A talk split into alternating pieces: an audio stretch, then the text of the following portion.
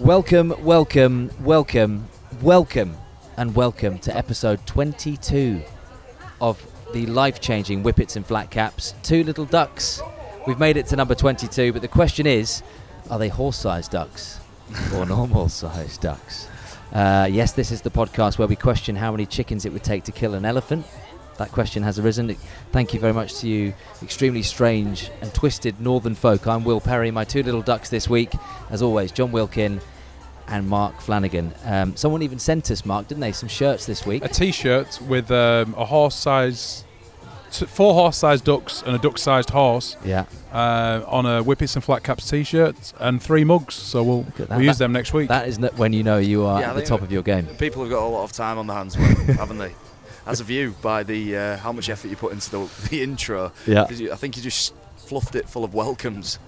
Welcome. There was a lot of welcomes. That was very Richard Bacon, actually. That's what, yeah, what he it used was, to do. It was. Um, don't forget iTunes, Podbean. Uh, you can get us uh, on your podcast provider.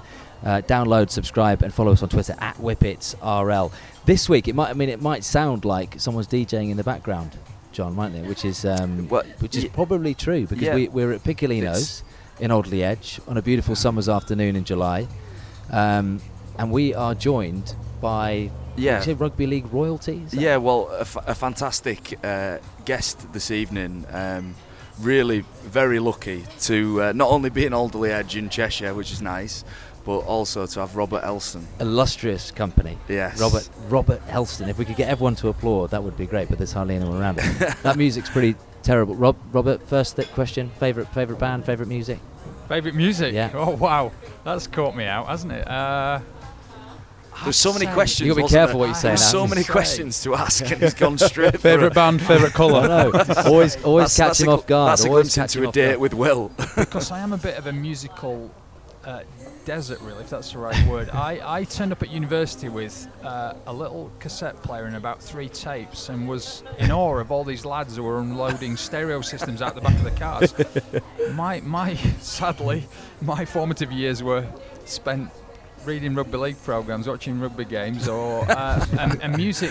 Music. I, I grew up in a house that wasn't massively into music, so Mm. long answer, but probably the best band I ever saw. I spent two years in Sydney and saw two great bands: Deacon Blue in a pub in Ooh, Selina's in choice. Coogee Bay. Yeah. Yeah, that's, Just now as they were That's on good. the up, Yeah. and Imagery. that place was bouncing, and then Simple Minds at the Oh, Sydney Entertainment Centre. Big shouts though. And, Terry's uh, two favourite and- bands, and then. From an atmosphere point of view, they were Yeah. both. This isn't like when you ask Jeremy Corbyn, "What? Who do you support?" You're, oh, I'm an Arsenal fan. He's already like trying to get amongst the people, to picking out some popular. Look at him. I like it. But we are an illustrious company, Mark and Jon, this week. So no swearing on your best No, behaviour. best behaviour, yeah. Um, there's normally a few, you know, not going to say C bombs, but it get, Well. gets, gets a little bit tasty. Yeah. Um, Robert, it's great to have you with us. Thank you so much because we've been trying to get hold of you and wanted to have you on as soon as you, you were appointed.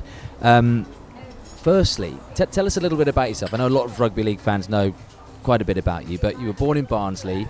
You're, you grew up as a massive Cas fan. Take us Yeah. back to the Yeah. little Robert Elstone who fell in love with rugby league.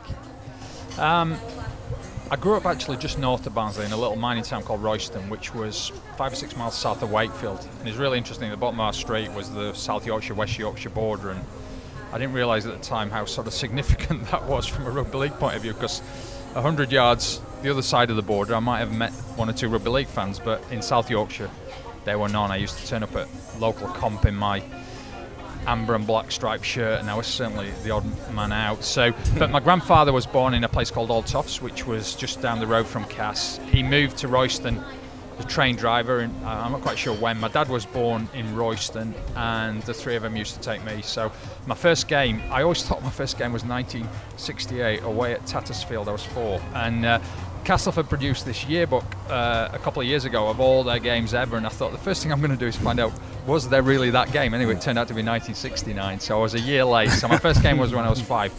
I do remember going uh, to the semi-final at Swinton in 1970, cast Saints, and we beat Saints with three two-point drop goals. So there you go, and one six-three. And my Cas love affair just started and went from that. We were a bit, I think, like a lot of rugby league people in those days. We'd go and watch Cas pretty much every home game, and then because uh, you know we never really travelled too like to travel too far, we'd go watch Dewsbury, Batley, Wakefield, Featherstone, whoever was playing, uh, you know, the next weekend. So. Uh, really, really passionate about rugby league. Unfortunately, I had no way to really play it. There was nowhere local where I could play. Uh, I was probably never destined to be a great player because I, I was I am pretty soft and I'm not particularly fast. But I kind of watched so much rugby that I kind of knew what to do without being able to necessarily do it. But I ended up at Hull University, and uh, Can I just stop you there? All good things spend time in Hull. absolutely. At some stage. Absolutely. I've I, I never think, been. well, that, yeah, exactly. Two champions of Hull on the table today. two champions. I think, yeah, I think we're happy with that, Robert. We'll call ourselves champions of Hull. um, no, I had a great time in Hull. And, and listen, I was there 82 to 85. Yeah. So Hull FC were phenomenal. Mm. Kangaroos arrived in 82. Mhm. Hardest game they had on the tour was against Hull FC at the Mm. Boulevard. I went to the first test at Boothferry Park that just blew me away. Mm. I mean, that, that was probably a life-changing moment without, you know, wishing to paint too an extreme a picture of it. But you saw what still remained to me the ultimate rugby league team. My idols that changed the way the game was played from one to thirteen. They just, it was just one of those transformational moments in the sport. Um, so I did. I, I, listen, I did three years at Hull. Went off to train to be an accountant, and of course, the first thing I did when I qualified was changed office and went to Sydney. So here's a Great lad who was choice. clearly. But, but, but here's you, a lad who was couldn't get clearly you couldn't get back to Hull quick enough. but here's a lad who's clearly obsessed with rugby league because, uh, you know, and, and actually that little thing about Sydney was ignited when I was really young, when Malcolm Reilly left and went there. And I can remember being heartbroken when he went, and then when he came back, he again had changed the way because Malcolm was really tough, really aggressive, but when he came back, he probably always was, but he was really skillful, introduced the kicking game, great hands, very modern, progressive. So he'd learnt from there. But anyway, that that saw me go to Sydney, and I spent two years. Uh, And who was your team over there? I, uh, I I bumped into a, a school teacher who was a Rabbitohs fan, and Okay. in 1989, I think they were minor premiers, but didn't get Right. to the grand final. And Yeah. that year, I watched Canberra Balmain in I think when it went to overtime, and then Sal's bombed the next year went from I think premiers, somebody will correct me, but to wooden spoon. So, and they had Phil Blake, they had Les Davidson, they had um, the halfback. Uh, can't remember, but they, but Phil Blake, what a player Phil Blake was. Yeah. So. Um, you know, absolutely loved it. Came home, uh, 1990, family ties, good northern boy, all that sort of thing. So, and um, I was going to say bummed around, is probably a bit harsh, but did financial controller work, accountancy work, hated Yeah. it, hated it, hated it. And just out of the blue, I, I, I, I've got to change something. Wrote a letter to the RFL chief exec Maurice Lindsay. Never met him, never knew anything about him. Told him who I was, and uh, he said come in for an interview. So I went to see Maurice. Um, two secretaries, two phones, big desk. Sat there, smiled, nodded, smiled, nodded, and he gave me a job. He said, just work wherever you want to work. Now, 1995 World Cup, Charity Shield game in Dublin, uh, Leeds against Wigan. Sent me out there. I'm a blooming accountant who do nothing about anything, um, you know, and, and just roll my sleeves and jump myself into it. Then Paris came along, and my hand went up. I'll do Paris. I got. I was chatting with uh, Neil Wood, who does Yeah. work with Catalans. Yeah. Oh, yeah, I know we were both sharing horror stories about A-level French, and, and my A-level French was garbage, but I still put my hand up and went out there, and it was just fantastic. And uh, There must have been incredible times actually, because Maurice, I've met Maurice a couple of times, like a really flamboyant character. He, he was passionate about the game, wasn't he? absolutely, Jon. You know, he was inspirational for me, and whether you, you know, agreed with, you know, how he did things. The one thing was. Uh, was that inspiration? First of all, I saw a guy who believed in rugby league every bit as much as I did. Now, you know, I was isolated and you've got mates who were into it, but I saw a guy who was running the game who believed in it to, to you know to the nth degree. He then, you know, first thing he said to me was, "In you're, you're in the business of selling dreams," and that just clicked with me and resonated with me. I've carried that through all my sporting career. And then he just talked about you guys. He talked about players. He just said the game's about players, and I could see what he'd done at Wigan about professionalising the club with the players at the heart of it and respecting players um, and recognising that the game is all about you guys and you know and, and, and that's carried forward with me because you know without players without looking after them without respecting them without treating them in the right way we haven't got a game so there are some real powerful lessons that I took from Maurice so I, I left rugby league and went into sports consulting I probably at that time I really wanted ironically the job I got now I've hmm. got now and it really, did that sort was of come up that Yeah. was that was always the dream, yeah. But but but it, and it came up, and I hmm. was probably I don't know whether my face fitted or I was too young, and I didn't get it. And and at that time, well, to be honest, I thought maybe it'll never come round again. But hmm. So I went off and did sports consulting. I worked at Sky for a while. Sky were really concerned about the future of TV rights 20 odd years ago now and bought 10% stakes in Chelsea and Leeds and Sunderland. Granada took Liverpool and Arsenal and, Yeah. and NTL were on the scene. So I was working in and around that. Is that where you re- you you rebranded the Scottish Premiership, didn't you as well, football No, uh, that was when I was with Deloitte. Deloitte then Okay. s- uh, Deloitte had a business that essentially leagues were coming from around the world saying make us like the Premier League, and clubs were coming from around the world saying "Let make us like Man United. So we'd, we'd, we'd, we'd earn a few bob plagiarising what, what had been done there probably. Yeah. But it was a great experience. And then uh, Everton came about uh, in 2005, and uh, and it was a brilliant opportunity, and I, I had such a great time at Everton. We, it, it's a really special club, but it needed modernising. The culture was, you know, what I, one thing I was really keen to do was instill a culture of, of being a club in that traditional sense. And I often spent a lot of time talking to the staff about remember why Everton was formed, 1878, Methodist minister who just wanted to give Everton a bit of civic pride. He wanted the community to come together. He wanted to give them a sense of purpose. And all those values, you know, 140 years ago are, are relevant today. And that's mm. how we sort of clicked our marketing strategies together. One thing I took from rugby league, however, was the importance of community and how clubs and communities working together can help build loyalty. And Everton have pioneered that and done brilliant at it. And I think you know that's something rugby league taught me. Now, you know, uh, I think rugby league needs to uh, continue on that strategy. I think we can do it better. But the connection we have with fans and communities is so important in building loyalty, and loyalty ultimately is what drives value into the sport, either through uh, you know bums on seats or through TV ratings or through sponsorships. So, um, so I just I, I think I've been incredibly fortunate, right place, right time. But You're still a spring chicken. Still, there's still a lot of legs in Mr. Yeah. Elstone. I listen. I, I do. I mean, I looked at it, and, and I got a brilliant job at Everton. Hmm. We're on the cusp of a new stadium. We've got a guy with loads of money, determined to really make a mark. And then Super League came knocking, and and I, and I keep telling people it was a difficult decision. In reality, it wasn't. It was a two-minute Really? decision. Because you've been there I- I- 13 years at Everton. Yeah, yeah, yeah, yeah. A And- deputy CEO, you made your way up to. You could have stayed quite comfortably as no, CEO. No, absolutely. And and, you, and listen, I was exceptionally well paid, and uh, there was a lot of positives. I've got, you know, yeah, yeah, I've been all around the world. I, coming up, I've got I've got three kids, and one of them kind of is a two of them are rugby league fans, but my middle boy, I just said to him, Oh, they're Cas fans. uh, they are Cas fans well. Yeah. My daughter and my son is. My, my middle boy, like I said, isn't. But when I told him, I'm told him I'm sort of giving up the boardrooms of Chelsea and Arsenal for for, for Cas. I can say Cas.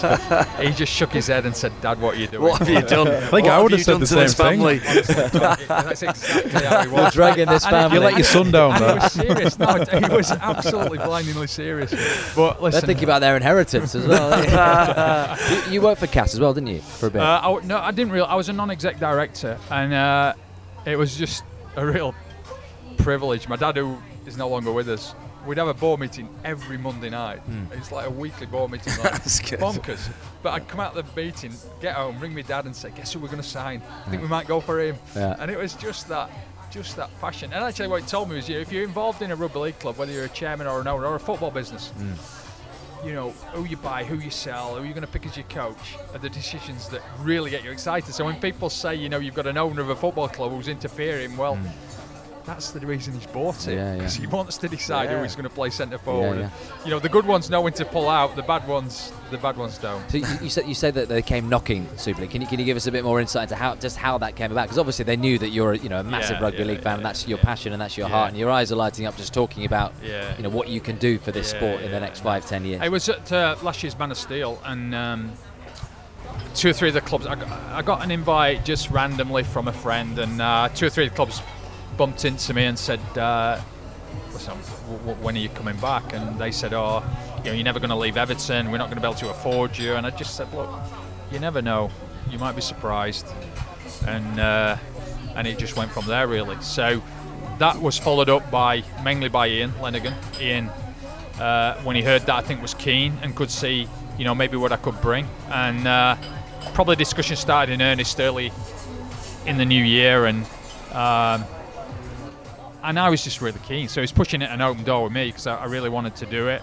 Um, and, and, and, it, and, it, and, it, and it went from there. So I, you know, listen, I told Everton, I think March time, and I was probably quite keen to leave almost there and then, really, 'cause- just because I wanted to get go, you know, get started on uh, rugby league matters. And it was a strange season for Everton as well, wasn't it? In a s it was a strange season for Uh, Everton. It was, it was an awful season. Well, in the sense that you know, I remember being around Goodison quite a lot when Koeman came in. There was Yeah. such great excitement. Yeah, there was no. talk of well, it was an awful top five, top four. Yeah. It was an awful season, but then you know that, a lot of things were handled quite strangely. Yeah, they were. They were, and and and you know, being honest, there was a lot happening there that he, you know, made that decision even easier. Yeah. But but they weren't pivotal in, in me going.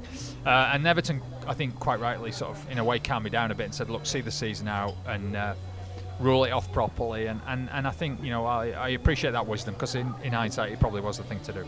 So what we're going to do um, for as long as we can keep you, and you'll just have to tell us when you're bored of us. And, and we all want. To, we've got the England game to watch later as well, so we want to get away. But uh, we we put some messages out, and um, as this is the podcast of the people, you know, we want to give people the Yeah, yeah, opportunity sure. to ask you some questions. And I know John and Mark have got plenty to ask you Yeah. from, a, from a player's point of view as well.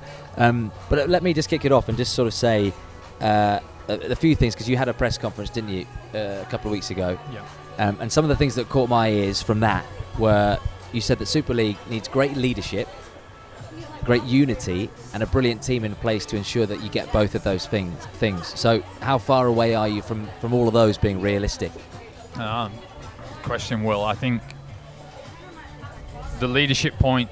Um, I'm ready to get started on that. You know, I think I think I've got a real clear vision of where I want the game to go.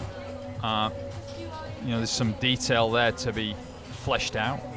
Like I think I said on the day, the hard bit is executing it and finding people who are coming with me to be able to deliver it. I always said that at Everton, where and, and indeed sport generally, where it's an industry where there's no shortage of ideas and actually vision isn't that difficult. Uh, the, the, the difficult thing is finding doers and people who roll, roll sleeves up and actually stick with things. So a- again, there's there's always a new idea to execute. There's always something new. You after doing three months of one thing, something else comes up. You get a bit fed up with it, and you just hop. So we we're an industry that has that sort of tendency to hop onto ideas, and there's loads of examples of that with fixture formats and latest schemes and latest ideas. We really need to, I think, stick to our guns a little bit on that in, in that respect. On the unity point, um, Robert, can I just share, as you know, obviously I've been involved in the game for 15, 16 years. I think the single biggest thing that I've been frustrated by um, in my journey through the game, and I'm as passionate about rugby league as you, and I, I, it, oh, you know, has given me a lifestyle that I very much Yeah. enjoy, and I love the game to bits. But it's a lack of unity and cohesion, and, and, and that it means everything and nothing, doesn't it? That that, but but in terms of how we all relate to each other, maybe the clubs, the the RFL, Yeah, yeah. the full package. We all need, in my opinion, to come together, um, and I think it, at, at times it, the appearance of our sport is quite fractured. Would that be right? Yeah, no, I, I, I think you're right, Jon. I think u- u- unity is is really critical. Um, you know, we're not we're not a huge sport. We're not blessed with huge resources, and if we're splintered, then we're not we're not going to go forward for sure.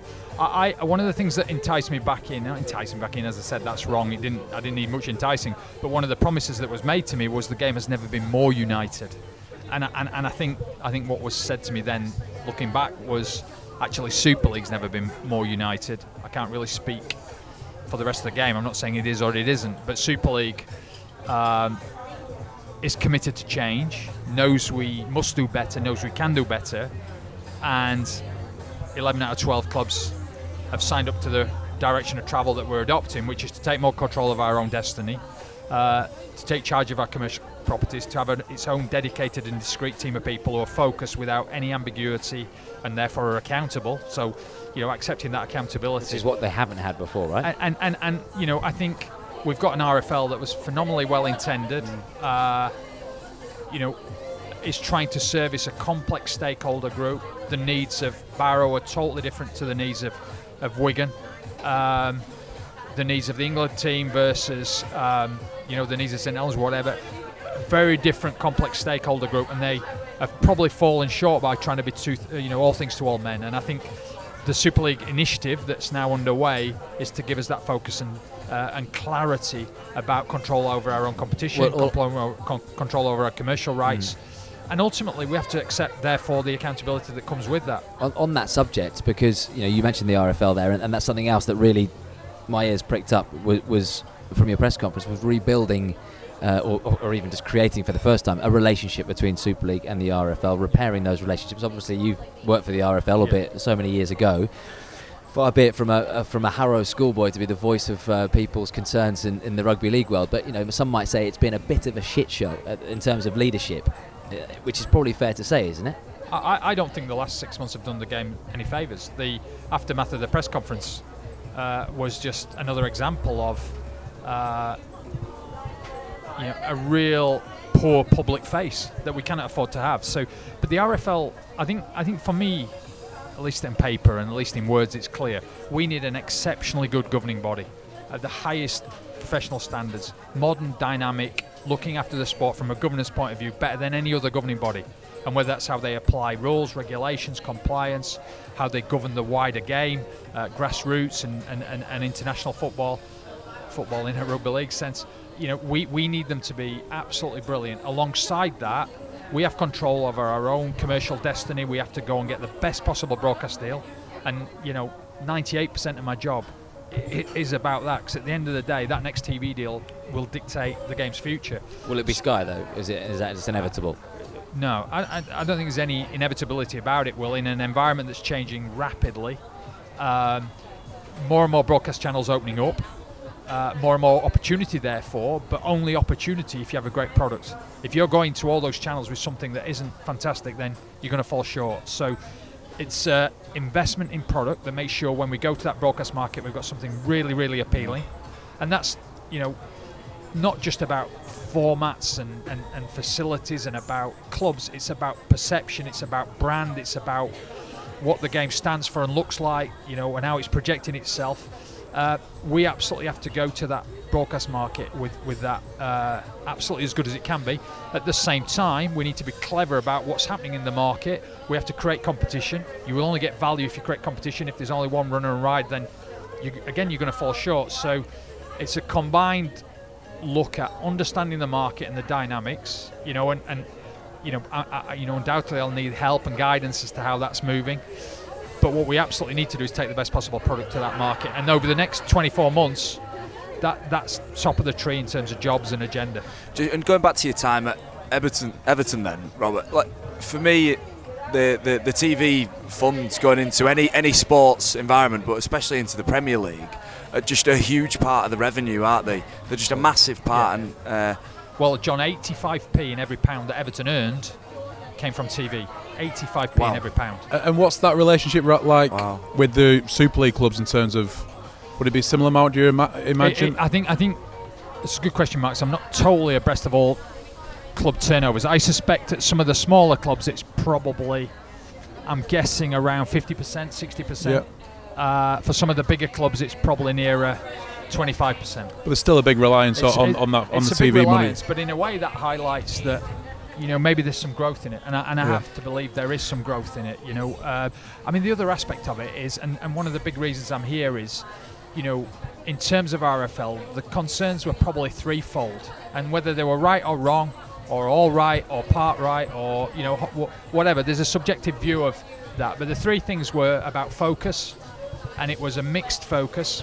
And the RFL may, may, may well turn around and say, well, you know, 80% of our efforts were Super League. Well, the perception is it wasn't. Mm. So perception or reality. The second bit is about performance. So you got the focus, but how are we performing? Mm-hmm. And again, the clubs felt we could do better. Well, the proof of the pudding now is with us, and to see whether we can do that.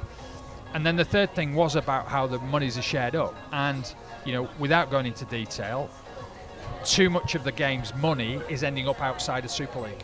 And again, you can argue how much of the money is created by Super League. Is it 75%, 80%, 50%, whatever it is? Super League clubs maintain that they are creating most of that value, yet they're not retaining most of the income or the revenue that goes with it. So it was a concern about focus, it was concern about focus, and it was concern about money. And over time, you know, what I need to do is is address all those, all three of those things. Now, the Yeah. money piece, what we can't do is prejudice the rest of the game. So we cannot, you know, go on this money grab and say it's all ours, it's all ours. You can bugger off and find your own money. We can't afford to do that, mm. and we have to recognise that the commercial properties that are left outside Super League are not that valuable. It's not like the Championship. It's not like the England football team. It's not like the FA Cup. You know, uh, th- there's limitations that can be created there. So we have to find that game-wide solution. And, and some in some ways, I think one of the things that we, we struggled with again is we're often defined by our slowest members sometimes. Eh, I think rugby league, we're, we're very caring sport, as in we will look after people, and if people are struggling, we, we, we help and we're compassionate in that regard. But Yeah. in a performance sense, that's a bizarre mentality, isn't it? Because usually you shoot for the top and you keep going and driving at the top level as far as you can. But we are very conscious of those. Just as an example, the Barrows, the Yeah, the founding Keighleys, fathers of the, the- game. the historical that in, sort of so- members. in some respects, they're the lifeblood on it because they, they bring the kids through and they have a lot of strong amateur scene, but then they're But- not at the pinnacle of But the game. the either. challenge remains that if you're constantly Yeah. making decisions based on that level, Yeah, rather than right. driving the game forward at the top, then But it Mark, can be there the- is a hard and, and Jon, there is a hard question to ask there about, and you know, supporters of Barrow or Rochdale shouldn't read anything into this, but you know, I've got a mate who uh, is in Rochdale, big rugby league fan, and he will regularly tell me that Mayfield contributes more to the greater good of the game than Rochdale Hornets. I can imagine that, yeah. And Mayfield runs junior teams. Mayfield's first team might get watched by five or six hundred fans, uh, and they're receiving no funding. My understanding is they're receiving no funding against Rochdale Hornets, who have been around for hundred years. Um, you know, who are playing to smaller audiences without necessarily running junior teams, and the game has to ask those hard questions. Now, I think one of the challenges we've got, however, is there are teams all the way up the pyramid that could do better. So, hmm. you know, in Super League, not everybody is ripping up trees, running junior teams, and packing them in. So we can be critical of Rochdale in that sense. But I think we have to recognise that some of the community clubs, whether it's Wigan, St Pat's, Westall, Lock Lane, Mayfield, are making big contributions unfunded. Yeah. Whereas just because you happen to be a professional team, you're picking up a check. Now that that's a hard question, tough decisions for the game to make. But we're not blessed with loads of money, and we have to make sure we spend our money wisely. One, one thing I want to ask you before we move on from the RFL, because we just sort of breezed past it, but how poor currently is the relationship between the RFL and Super League?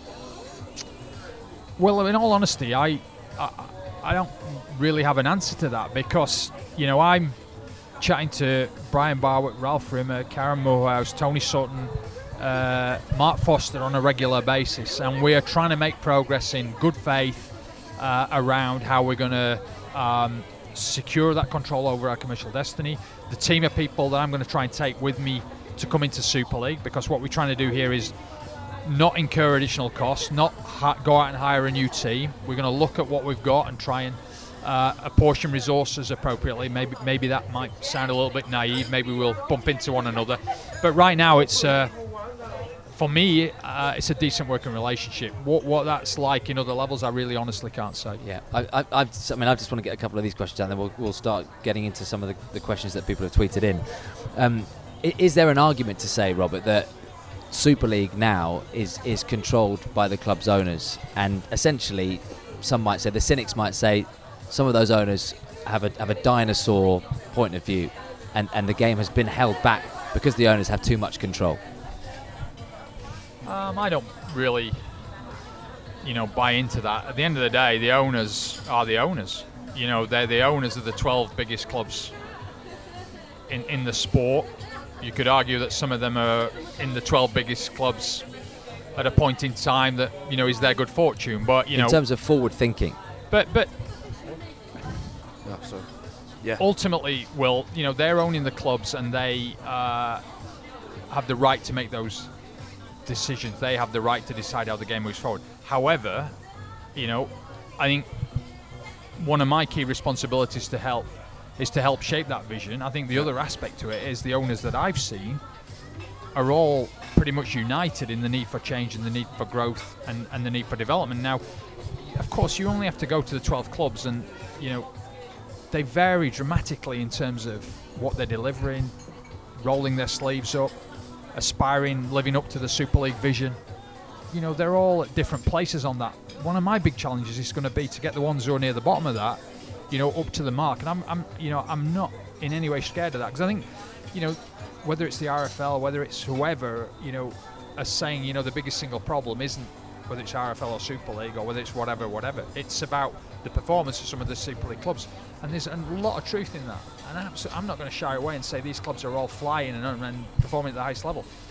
One of the big challenges is to, you know, make sure uh, they raise their bar, they perform better. We talked, you know, before about what we stand for and where we're going as a vision. That will collapse and crumble and fall to the ground unless 12 clubs are buying into it and living and breathing those values. Because I can talk until the cows come home about how you respect fans, how you you know fan engagement, how we talk to them, how we respect them, how we look after them on a match day. But if 12 clubs aren't doing it, then it's as hollow as anything, you know. So th- that, that's a big part of what I need to do. And that, that's one thing we've discussed on the podcast is is is those those those bigger clubs probably not having the capacity to, to go forward with the game and go forward with, with, with their spending on players and, and so forth if because of the smaller clubs holding them back. Like the salary cap's a perfect example. It's not increased with inflation in the last 20 years because the, the smaller clubs can't afford to compete with the bigger clubs, Yeah. so they, they've kind of held the bigger clubs back. Yeah? I'm fascinated actually with your f- again football. Going back to your football life, how was the salary cap perceived? Is it something that was even on the radar at, at, at Premier League clubs? No. And and that, that answer in itself. So No. you so the ultimate ultimate free market, Jon, and and nobody's going to dictate to us. So we had, I mean, we wouldn't have even gone near that. But uh, I mean, that, that, there was an element of, of of wage control based on TV revenues. Yeah. But the reality is, when we started talking about homegrown player quotas uh, and. Absolutely no interest in that because you know we want to grow our businesses how we see fit. Big part of that is being able to invest in, in product and facilities. Nobody's really going to influence that, and I, you know, so that was very much the environment in football interestingly, when I've been around all 12 clubs and I've, I've done just about that already, there is no real appetite to uh, certainly abandon a salary cap, and I don't sense a huge appetite to increase it. I, you know, coming back to what I said about Maurice and investing in players, you know, I'd love to see us reward our players better. I think fundamentally attracting new players, respecting our players is absolutely the heart of what we should be doing. If we can find a way to grow that salary cap in a way that's one thing doesn't impact on competitive balance because the clubs are really keen that we maintain that competitive balance, and secondly, doesn't jeopardise ourselves economically. So we bring more men- money in. I think absolutely a large chunk of that money has to flow through to the players. That's my personal view. And, and on that as well, just, we discussed salary cap, but one common theme we've had in the podcast so far is is the production of talent in the game. Now, a lot of teams don't um, have a, an under 19s academy reserve squad. Is that something you'd like to maybe look to introduce, or is that probably not part of your remit? Is that more RFL? Um, um, it's a question mark really as to whose remit it is and will become. Premier League um, very much got behind an initiative called EPPP, Elite Player Performance Pathway, and really took control of youth development and the creation of these very, very good, well-resourced, well-funded academies. Right now, in terms of my agenda, it probably isn't top. There's an argument that it should be because I, I very much believe that play development is so critical to us. But at the moment, it probably will stay within RFL remit. But it will absolutely need to be a collaboration between Super League and the RFL. And I think one of the conditions of membership of Super League, you know, needs to be a substantial investment in youth development, well-resourced, well-funded, and a commitment to bringing through the next generation of players. Partnerships with local junior clubs, all that sort of thing. So I see it very much as a collaboration between Super League and um, and RFL. But if Super League clubs are not pulling their weight in respect to youth development, then I'm not sure they deserve to be at the table. Yeah, and I completely agree. I mean, having played at Wigan, Saints, and some of the bigger clubs, and then uh, played at a lot of clubs, Mark. Haven't I have. I've been around a bit. Um, in the But championship at, next at, season, the, at the minute at Salford, we've we've not got the resources to, to have a reserves and academy, and and we've discussed before about rugby league. One of the great strengths it has is its its relationship between the community and the club. Now, if supporters don't see young young lads from the local community, the local amateur clubs, on that pathway to play for the first team, I think that's one of the true values that's lost in the game. And, Uh, uh, Mark, I 100% and I see it every day. And it, it, it does frustrate me, even though I'm getting on a bit and, and I'm, I'm a senior player. I I would No, love no. to see the local lads coming through. 100% agree. On, on the spend on players, then, just in the Premier League, I know we're completely different animals, and it, it- it's wrong to Yeah, maybe yeah. even discuss this. But the journey, 2005, Robert, you went to Yeah, Everton. yeah. Now you left there this year. Yeah. What was that journey like? I- think in a couple of things. One is maybe the TV deal. Yeah. How was that? How did that develop over that time? And then also, what was your experience of the exciting sort of sexy stuff of that spend on the players on the pitch over that time? I mean, I'm not sure I remember all the numbers, Jon, but I remember a TV deal basically going from 50 to 80 to 130 in about five years. That's So- that's so- million. That's brilliant, absolutely. You know, I mean, we've got a salary cap of 1.6. That's, you know, I mean, that's that's days in terms of what Man City or Man U would spend. That's you know one day's wage bill. I mean, it's it's just ridiculous, or one and a half days wage bill to put it into Half an context. hour probably these days. Ha- I mean, how, how wrong is that? Mm. You know, in s- at so many levels, and that's not wrong necessarily for Man United, but it's wrong for for Jon and for Mark and these guys. In my view, I fundamentally believe that. You know, we caught the tail end of one TV deal at 50, then you move into a new one for three years, it becomes 80, and then the first year of the next one, 130. 50, 80, 130. What always happens is the rate of increase in TV money reflects straight through into the rate of, rate of increase in player wages it became so big that actually clubs were able to retain some of it. So clubs were most Premier League clubs at the operating level before they bought and sold players are actually profitable, and that's mm. just a reflection of the sheer scale of the broadcast rights. I, I was looking at you know Premier League, an average Everton player, a good average Ev- Everton Premier League player went from 40 grand hmm. to 70 grand within the blink of an eye. It felt like one window. It probably was a bit more than that. But you'd sit down with agents and you'd have a structure that said, you know, our top earners are on 40, 40, 40. Isn't that crazy though? Just, to, just to uh, you, we touched on the perspective of that, but you just said so. One of the one of the sort of average earners between Yeah. 40 to 70 is probably the top earners at somewhere like Salford. Yeah, the, yeah, the, the, the, Oh, the yeah, average per- per salary annum. Year. The average wage Absolutely. in, in Super League was It's about mad. 70 grand Yeah, it's a few years Yeah. ago. Yeah, no, A listen, year. a week's wage is a year's wage for a top It player at, mad, someone, but at, a- at a bottom five club. But Sky pay 11 million pounds for every live Premier League game. 11 million pound per game. Then you've got BT on top of that. Then you've got the whole Yeah. rest of the world. And you guys know it better than me. Who is creating that value? Who is filling Goodison Park every week? Yeah. Who Players. is driving eyeballs in every corner of the planet? It's Sigurdsson. It's it's you know, and, Yeah. and these guys, in my view, they deserve it. Now, I suspect if you go back over time, 70% of Everton's earnings 50 years ago, 25 years ago, and today Hmm. have gone on players. So the ratio hasn't changed. It's just the earnings have just because Premier League football drives pay TV models Yeah. all over the planet like nothing else does. I, I, I could can probably combine from these, these. Sorry, Jon. These these two questions. I think it's a good time to bring it in. So, you, you, you've been talking about your time at Everton. There, what what can you what do you feel? I know you've touched on some of it already, but what do you feel you can bring from football, from the Premier League to to rugby league?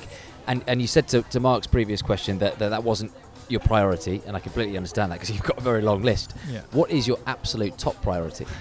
Well, the top priority, as I said, is is preparing for that next broadcast deal. But I've I've been working on a, uh, you know, a, a, plan, um, and there's about 35 things on my to-do list, and they're varying levels of priority. And I think one of the challenges I've got is 35 is too many, and uh, and I need to focus that down. But number one is is around broadcasting.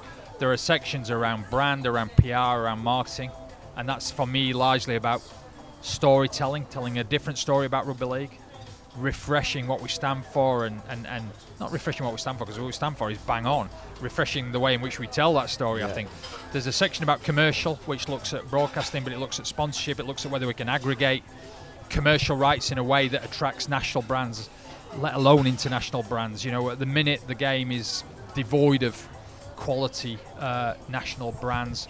There's a section on um, structures and playing formats and um, and rules and, and you know Well, Super 8 is a good time to bring that in. So that, that, that was one of the first things that obviously publicly came out. Super 8, Super 8's gone next season, one up, one down, simple. That was one of the first things you wanted to get out there. Yeah, and that was that was really. I mean, listen again. I think clubs had absolutely made the man up well before I joined, and and I went round, and I have been going round as I said, and met all the clubs, and the. Um, the dislike for Super 8 middle eights is, is, is virtually unanimous, and, and, and nobody wanted to go forward with that. I think it was certainly well intended.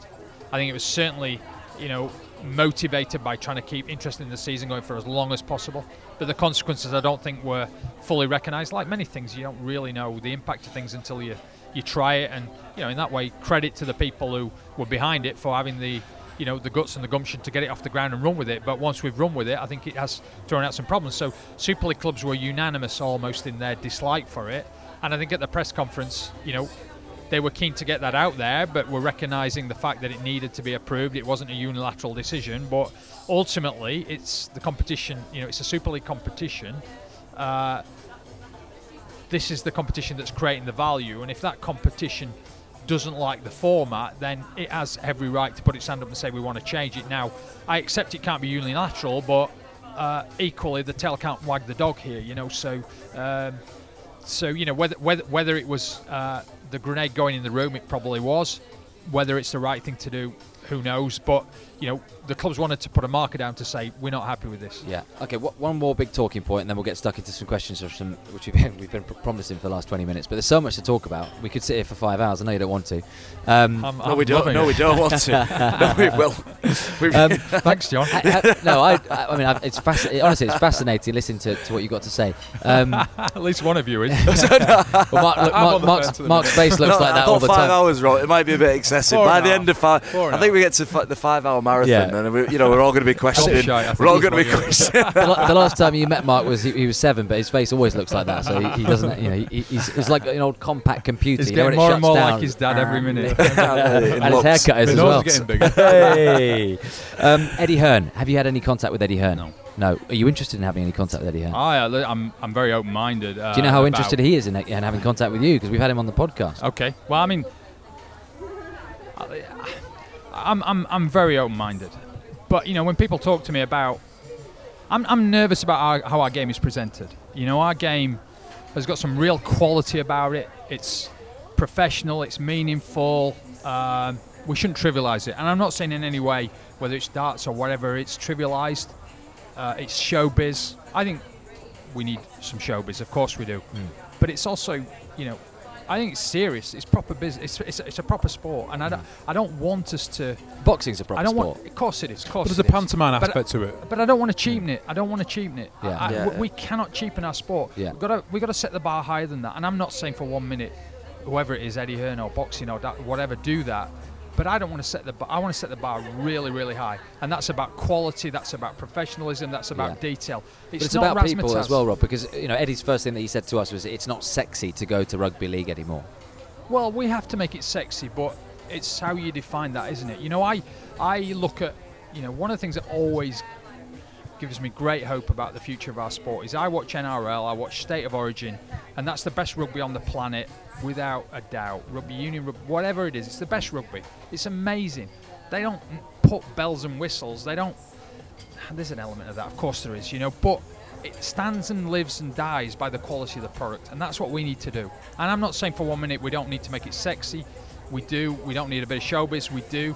But I come back to this more sophisticated approach to that, which you know, listen, I'm an accountant from Barnsley. I'm not a marketeer, but I think our sport, in terms of how it's perceived, you know, we sit in the north of England. The north of England is absolutely on the march. 30 years ago, it was decimated, it was slaughtered, it was wiped out, and it's taken 30 years for the north of England to get back on its feet again and say, We're here, we're proud, we're on the move, we can go toe to toe with anybody else. That feels to have so many parallels with what our sport should do. And let, let's do it from that state of authority, assuredness, knowledge, you know. We don't, we don't have to change. We just be ourselves, and that's what I want the sport to do. And that, you know, maybe that's sounding all woolly and whatever. I'd love to find a really great marketing director who can bounce that off me, kick it around, refine it, and then let's go and tell the world we're on the move. And we had this chat just before we came on, actually, and started about the modern North, Yeah. about this concept of the modern North. Yeah. And that's that's interesting. I mean, me and Mark are in business in the North. We Yeah. Look. You, you just look at Manchester, the amount of cranes, the amount of innovation, the amount of 64, by the way, cranes. I counted them You from count uh, on- counted 360 sad you degrees. counting No, because cranes? You're right, Jon, but a lot of cranes. creativity, innovation, all of that sort Yeah. of stuff. So I, I mean, listen, you guys are a really great example of that. I went to see a guy called Lee Hickin who runs uh, the City Talks, a media company Yes. that made the Leeds uh, Rhinos film, and I had an hour with him. And I sat there, I look at a young guy who's bang on in terms of youth culture, and I'm thinking, this is the future of our sport. You know, people like him, people like you, are what are going to lead this sport into you know into the future. And we need dynamism, we need youthfulness, we need energy, um, and we need to be proud and ambitious in what we do. I, I'm So just to follow that, that page. uh, would, I mean, you know, you made your points very clearly there, but would, would you would you be open to an idea with a meeting with Eddie to see what he had to say? Of course. Yeah. Absolutely. I've said absolutely First, I, I'm really open-minded. This sport cannot be Mm. sniffy about where it gets its ideas from, and clearly nobody has a monopoly on great ideas. So of course I'd welcome And, that. and one thing he said when we spoke to him was he didn't have much of an idea about rugby league. Now But the only rugby league player he could name, and look, was, he- was Jamie was Peacock. Jamie Peacock. But he did say he, he remembers Wigan during the 90s when they won everything. Mm-hmm. Well, and it was Maurice- that was something Maurice Lindsay. that you alluded Maurice to. He- Lindsay's he Wigan, created yeah. superstars and he mm. created, created a profile and role models for Yeah. kids. And he said that was one thing that he probably sees uh, from rugby league from the outside is creating those Yeah. Well, superstars for kids he, to he want said to that he aspire said to his be dad, like. his dad Barry did it with snooker. You Yeah, know, yeah, Dennis yeah. Taylor, It is. Steve Davis. But These I'll guys throw had back, personality. I'll throw that back to you guys because, you know, you'll all sit in dressing rooms with amazing characters, amazing athletes, super witty guys, razor sharp guys, really nice guys. They're all over our sport. Yeah, You yeah. know, how do we get them? And, and it's a, you know, it's not down. Of course, it's not. I don't mean it's down to you, but you know, social media presents us with all sorts of great opportunities in that regard. However, you, you know, I'm not somebody who frequents that world, but Yeah. it's also cluttered and there's Yeah. you know everybody else is trying to do it. But we've got the raw material. Um, we've just got to absolutely showcase it. And one of the things I want to do, and it's on my action plan, is you know, and this is probably totally the wrong words and probably really old-fashioned words, but the poster boys of the game. You know, the five or six players who are going to take our game forward over the next ten years. Uh, who are they, and how do we work collaboratively with clubs, Super League, RFL, to make sure they are that you know uh, on the national agenda? It's what we said about before. I've never known the game as far off the national agenda as it is today yeah. and whether that's a combination of the you know the great Wigan team of the you know 80s and 90s that were winning sports team of the year and all that sort of stuff whether it was influx of some amazing rugby union talent I, but right now you know my mates outside the game would really really struggle and that's such an indictment on the sport hmm. but it's also so unfair on the talented players who are you know who are playing the game Yeah. you know we owe it to them as much as we do to ourselves Yeah, we, we need to we need to establish household names, you know, national household names, Yeah. and that and I think it, it's a joined up approach. Again, we talked about like unity. unity, yeah. Unity is, is Yeah. it's the clubs, it's the governing body, it's the players, it's we all need to come together and think, well, Yeah. what, like what is it? We, we've got some really amazing things that we have Yeah. above and beyond other sports that other sports would pay millions and millions of pounds to have the Yeah. connection which our sports people have with their communities. Now, the challenge for me remains breaking. I can walk down the street in St Yeah, Helens, yeah. and somebody will stop you and be blown Yeah, away and yeah. love love you. You know, I, I was at. Um, I was in New York uh, years back, and there was uh, we were at the Statue of Liberty, and I saw there's a St Helens shirt walks around Yeah. the corner, and that one Yeah, person yeah, in. New York was, oh my god, like this like is you? unbelievable. No, I'm not no, no, I was with Nick Fozzard. All right. no, but so the, but we need then to then jump that from just people who are nuts about rugby yeah to the casual fans and how we make us. A, and, and I think actually utilising how approachable we Yeah. can be Yeah, yeah, and how uh, much access the people can get, but then also retaining. Yeah, you're right, Jon. And, Retaining and a bit maybe of privacy. you know it's it's it's probably very self-indulgent and you know, but genuinely we are decent people who are in the sport united by a common set of values, which are around decency, integrity, inclusion, all those sorts of things. And the fact They're- that these guys are so approachable, I guess, no, isn't it? But in all seriousness, you couldn't go up to Guildford Absolutely. Sigurdsson in the street so- and say, so- you know, let's go and have exactly. a beer. Exactly. So, so what the broadcasters, brands, people want to be associated with, Mm. values and people like that. Absolutely. So we've we've we've got it all there. I said, you know, I'm repeating it, but I said at the press conference there were three things that really stood out for me. One was the Man of the Steel, and at the Man of Steel when the Air Commodore said. Your players are the closest thing I've ever seen to my elite soldiers, and I'm Mm. thinking, wow, that's a big Mm-hmm. endorsement. Fred Done stood up and said, I've never worked with a sport as good as this. Mm-hmm. And then I remember listening to uh, Scott Quinnell at the end of Magic interrupting it and saying, I've got to get this out, I've got to get it out. These people are the nicest people in the world. And as Mm. he looked round the stadium, 40,000 people in orange trilby hats and Mm. whatever, he's saying these people are the salt of the earth. Yeah. So you've got a lot going for you there. You've Yeah, got really genuine people, you've got brilliant athletes, and you've got great sports. There's a lot going for Yeah. us. Well, shall, shall we hear from some of them? Let's rattle through some because and listen, uh, I think the best format to do this is rather than everyone gets stuck in because we will be here for five hours and it will be a long marathon. Um, let's give you. Blimey, heck, it's kickoff. It is the kickoff. I know. I'll, I'll get the, I'll get the game on the screen for us here so we can watch it.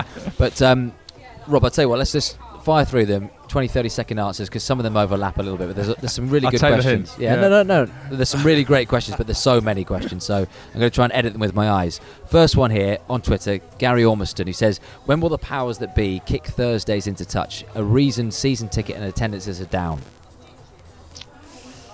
I get the fact that Thursdays are difficult for fans. What I what I what I do know is Thursday is a good night uh, for the TV audience. Maybe, the two are linked there, but the Thursday night works. I think for Sky. I think audience figures are good, uh, and at the end of the day, you know, we have to deliver for our broadcast partners. Not ideal for uh, a lot of fans, but you know. Um, you know, I guess I had the same at Everton when you'd move a game to a Monday night with six weeks' notice. It wasn't great, but you know, I think there's a recognition in sport today that the broadcasters are putting so much into the sport that then you know we need to look after them. So I think we have to prioritise what they want. Yeah, and Thursdays perform better, if I'm not wrong, than Saturdays. Yeah. The reason we changed it was we were looking for a formula because Saturdays Yeah. were Well, there's nothing a, else on a Thursday night, so they might as well watch rugby league. Well, yeah, A lot- a lot of time was- there there was no a- competition there was a though, was there? There was a lot of competition on I, Saturday. I don't know if this is your your Take remit, me but out To- Tony Pennington says, uh, "If Toronto get promoted, will they be playing home and away or doing block fixtures?" That's a good question. We don't, I don't know the answer to that. I've Okay. asked the question.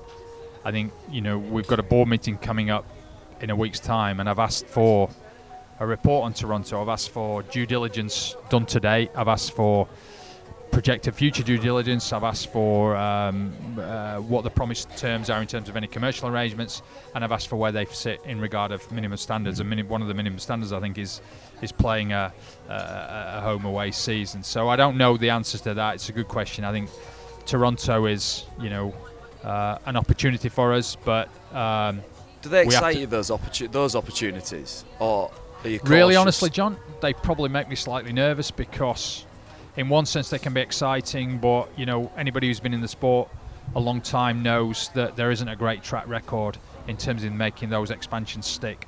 We are ultimately backing the intentions and actions of one individual. His actions today, I think, have been positive. His intentions are great today, but we can't be certain they're going to be great in five years' time. Now, we can't afford to, I don't think, turn our back on anybody in that respect. It is clearly very random. You talk about expansion, you would go where there's a natural footprint of players, participation, audience. There isn't that, but there's a guy who's prepared, seemingly, to invest in making sure there is a future there. So I think we have to uh, proceed with optimism, but a degree of caution on Yeah. it. So But Dave, Dave Woods actually did um, a piece on Coventry Bears about are they the model for expansion in rugby league, and it's on the I think it's on the Radio Five Live podcast, the Rugby League podcast. And, and that topic of growth for me is interesting Yeah. because we're a game obsessed with growth, Yeah. the concept of growth. Now, growth for half our game or people in our game is scary, and for others it's exciting. And and there's a challenge that comes with There growing, is. isn't there? There is, there is, Jon, and it's a really good question. It's a really difficult one. There isn't, there isn't an easy answer to it. Growth has to be good uh, because growth means more fans, more revenue. So in that sense, you embrace. It's what we need. We crave that increase in, in interest and, uh, and and commercial interest. So we, uh, but, but you would look at it. I think if the game wishes to stimulate that and invest in it and put money behind it. And it's something we haven't done well because we've tried to grow it, but we've tried to grow it without, you know, one arm tied behind its back. We've we've made it really difficult financially for clubs. Paris was a great example of that. You know, it was short term. We we didn't give them any help. We didn't really give them any advantage. And when they failed, lo and behold, you know, you know, what, what, what do you expect? But if you're going to invest time, resource, and money in it, then you have to be certain that there are some foundations and some roots to building. So whether it's Southwest France, Well, on that subject, and Jon and Mark have completely missed the point here because we're supposed to rattle through these questions because it's about, about the people. You've had all, you've had your say. You've had you know an hour and a half. We're, Sorry. Everyone's already Sorry. pretty bored of you. Me too. Uh, Sorry no, no, for no. You're the reason. You're, Jon, you're, shut the, up. you're the I reason. think it's me. talking. I think that was aimed It's at me. Will- it's Will aimed and at Rob- me. It's just aimed at Wilkin. He loves the sound of his No, own it's voice. Not polite Loves the enough to sound of his No, own no, voice. it's aimed at me. Honestly, it is. They're trying to get me no, to shut. Rob. Go I want, it's your time to shine, No, mate. no, no, it's Rob's time to shine. So Neil McKeown says, uh, shouldn't we go to 14 clubs, including Toulouse, Toronto, if Wolfpack can bring uh, bring TV deal? As a French derby might bring more revenue. People saying that there's no talent are wrong. We're basically running uh, now with Lead, Toulouse Toronto, play home away and Challenge Cup and playoffs. Listen, I think I really like the idea of Toulouse, having just come back from a weekend in Perpignan. to create a local derby down there to expand the footprint there would be terrific. You know, immediate thought was to play Magic in Toulouse. I think they've got a really good football stadium. No, that's, Pe- Pe- that's- yeah, that's a now, tick from now me. we're talking. We? That's a great Good, idea, good, good. isn't it? I like. I, What an I, idea. I, I, I, I think that's, you know, I, I was in Perpignan and hadn't realised just what a rugby town it was. It clashed with France and Argentina, like I said before, and the interest was all in Catalans against Castleford, which is is is pretty unique. As for expanding the number of teams, um, I, I I would probably challenge whether there is that quality in terms of our player base to do it. Yeah. Um, I come back to what I said before about the most important thing we can do is put the best possible product in front of a range of broadcast partners, and we can't dilute it. We can't have stadiums with 1,500, 2,000 fans in it. No. We can't have playing squads that you know six or seven weeks in, once they get hit by injuries, are looking really, really thin.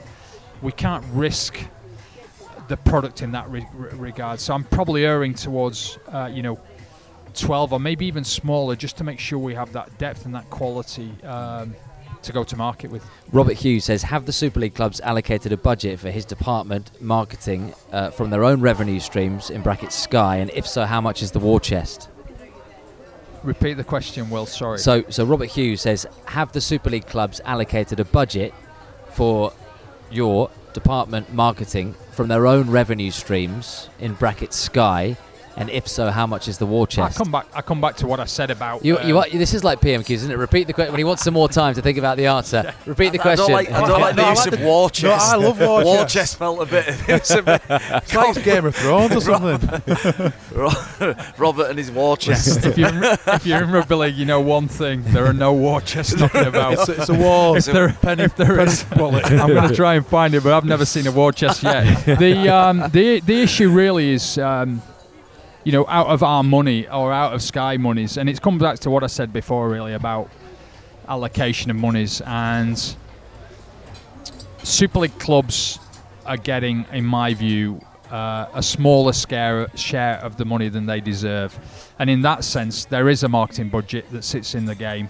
It is, in my view, being funded by Super League out of the Sky deal. Um, I think my job is to make sure you know we get the best possible value money from money from that. Okay. Uh, Just a quick one. When is the, the TV rights due to be renewed? Uh, there's three more three more seasons. Three so more 19, seasons. oh, wow. 20, So it's a long 21. time. It, it Yeah. is, but um, But it's a time to build absolutely a better right. product in order, absolutely in order right. to, to And- and- negotiate. and- But Sky, great, aren't they? Let's, the Sky do a great job. Absolutely. I mean, we um, we owe so much to Sky. Sky believed in us from day one, and Sky have consistently uh, supported rugby league and believe in rugby league. And you know, we owe them um, uh, we owe them a great deal in that in that respect. You know, I'm seeing Sky uh, tomorrow, and I'm really interested to find out what. Barney Francis. Yeah, yeah, and really trying interested to find out where he sees the game and how we can deliver more and better for them. You know, I think we need to look at how the game is presented on Sky and. And, and you know I think that's a really important part. We talked about brand, we talk about how we're perceived, and we and we've got to make sure that our primary broadcaster, you know, in, uh, moves with us in that respect. Bit of colour. A couple of girls just waving goodbye to, to Mark and John here, both married. Is there any sort of anything we should know? Sorry, Well, well, I thought what it was- was me and you. well, what was pregnant? So. it wasn't you, Will, anyway. Uh, right, Mark F. I hope it's not Mark Flanagan. When will Super League clubs, Super League, and Sky start listening to the fans? Same sort of question, but no Thursday night games. A lot of people think that the structure, uh, that like the structure as it is, reserves back. I could go on. You've touched on the Thursday night stuff already, but in terms of listening to fans, We, we, we, you know, listening to fans is number one job. We every club must, you know, invest and spend time listening to fans. One of the things that we did at Everton, in my view, better than any other club was fan engagement, fans forums, fan panels. I, I was always accessible. I'm always, you know, if, if fans want to contact me at Super League, please do. You know, do you give out your mobile number? Should we? I, I well, in all seriousness, I you know welcome the feedback and opinion of fans. You know, Mm-hmm. and, and clubs, all our clubs need to embrace it. Be brave enough to invite feedback. Most importantly, they need to be able to react and change on the back of feedback. It can't just be lip service. You know, I think a lot of football clubs will will have a big fan service department and send a very nice letter back. The most important thing is how you change and how you react to that feedback. Mm. And our clubs need to do that. So fans have to be at the heart of everything we do. Um, and if we're not listening, then we need to improve. Uh, I think uh, Go on, just with with Everton, Robert, you, you mentioned there the the. I, I think of all the Premier League clubs that I went to in maybe the last ten years or so, I've been to numerous.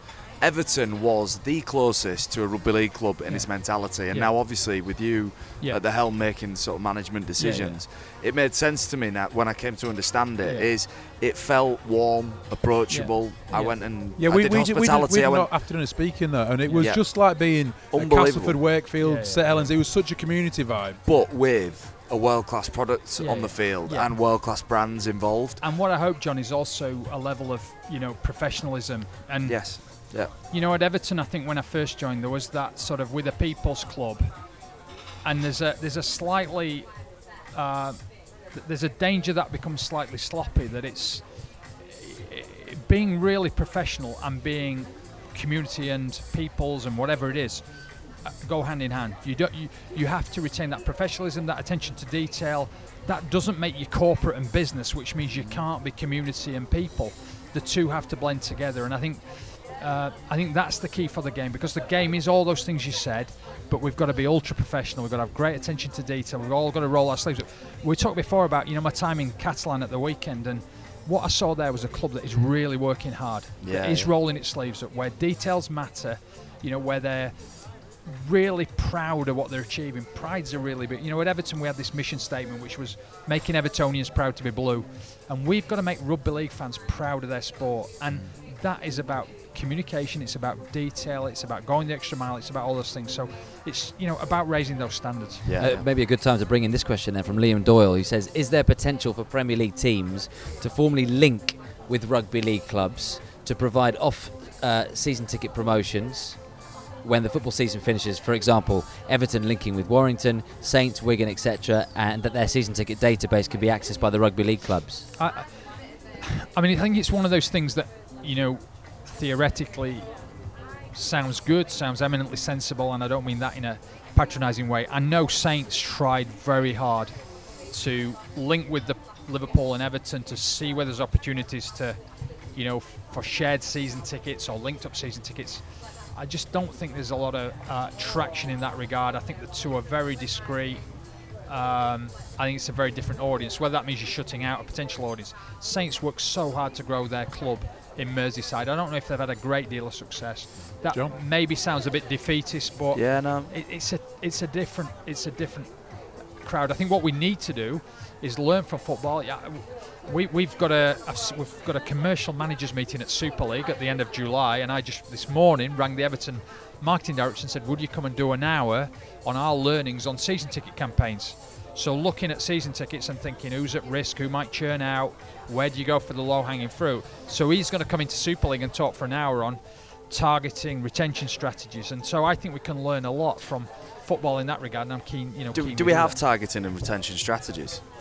Do we? Do the clubs? I don't know, John. I think Yeah. I think it probably differs from club to club. No, I, doesn't d- I mean, I, I wonder. That, I mean, I, I, we we probably do at the top level. I just wonder how commonplace it is, and that that again, without um, you know, sort of talking you up too much, Robert. That is what the game is invested Yeah. in here with yourself. Yeah. Is is to Well, to what I learned in. at Everton, John, was really interesting in respect to season tickets. We had fans who were season ticket holders who would churn out for the first season and virtually stop coming. So you either went to 19 games religiously, you were happy to pay 550 quid, and you went from that down to zero.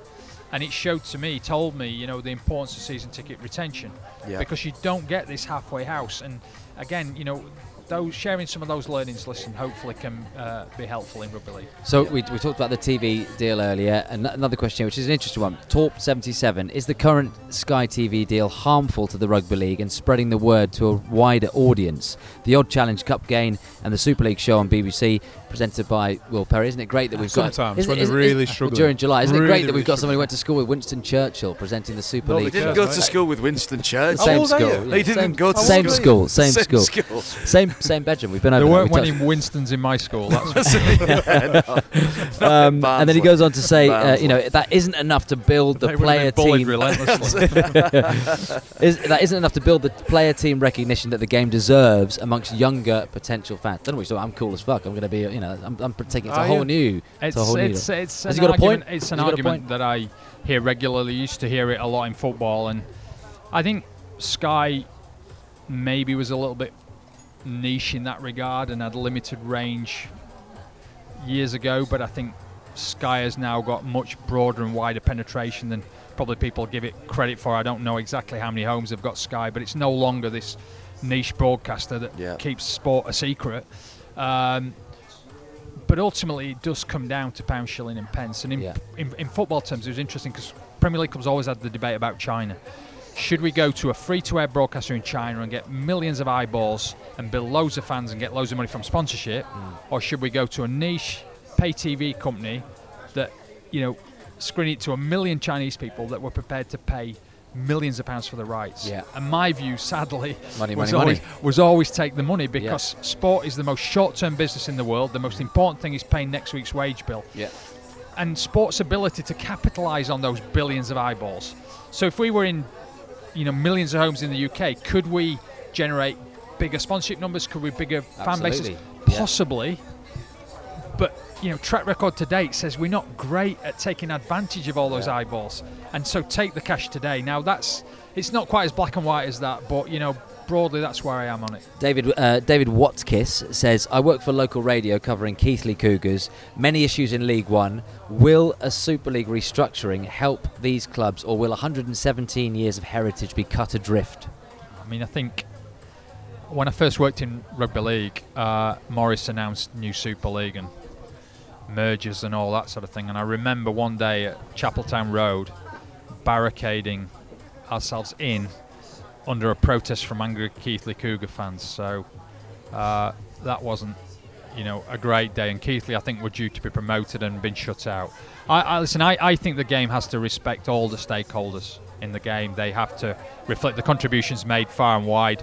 Um, I think what we need to do, like I said before, is is reward reward where value's been created, where we've got people playing and people watching. And if we were, could be more precise about where we earmark that, and again, like I said, it doesn't necessarily follow that flows necessarily into Super League, but you know, I'm certainly not going to be taking money out of Super League in that respect.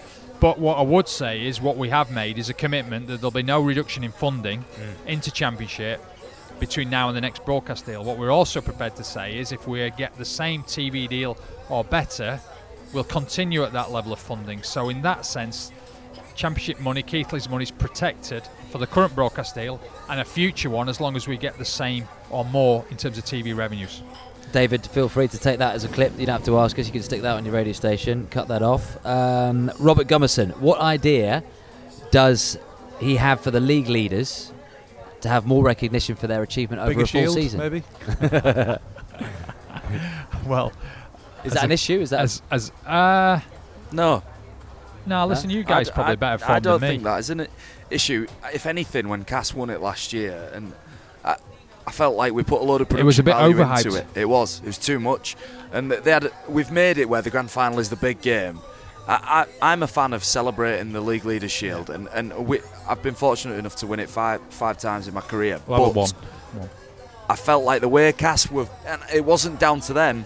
I think there was a lot of production went into it from Yeah. maybe the governing body and whatnot. Yeah, yeah. I felt that set them up to lose Yeah, in John, the I grand think- final. I, I get that, John, and I think what they should have been saying is job half done, and maybe they weren't saying job half done. You know, I, I as a Cas fan, it, it, it- it wasn't the end of the road, and, and maybe we overhyped it and it became the end of the road. So I don't know. Listen, very clearly we made a decision that the team that wins the grand final is the best team in the league and the Yeah. champions, and we should stick with that. I, I, I agree. yeah. Uh, Kevin Archer says, "Is the game now too fast for one on-field referee? It seems very difficult for one ref to be able to see both sides of the ruck and check all the other aspects of the game. The job to me seems impossible without help from a second pair of eyes." I mean, again, I'd, I'd, I'd defer to, to John and Mark's judgment on this. I, I, like I said, I watch a lot of NRL, and I just think it seems to me better ref. Whether that's because um, there's two refs on the field, or whether it's because there are more better refs in, in the NRL, it's possibly a bit of both. I mean, I look at a number of rules there. You know, I look at the way in which we have shot clocks. Uh, they have shot clocks. I look at video screen at every game. I look at golden point. I look at two referees on the pitch.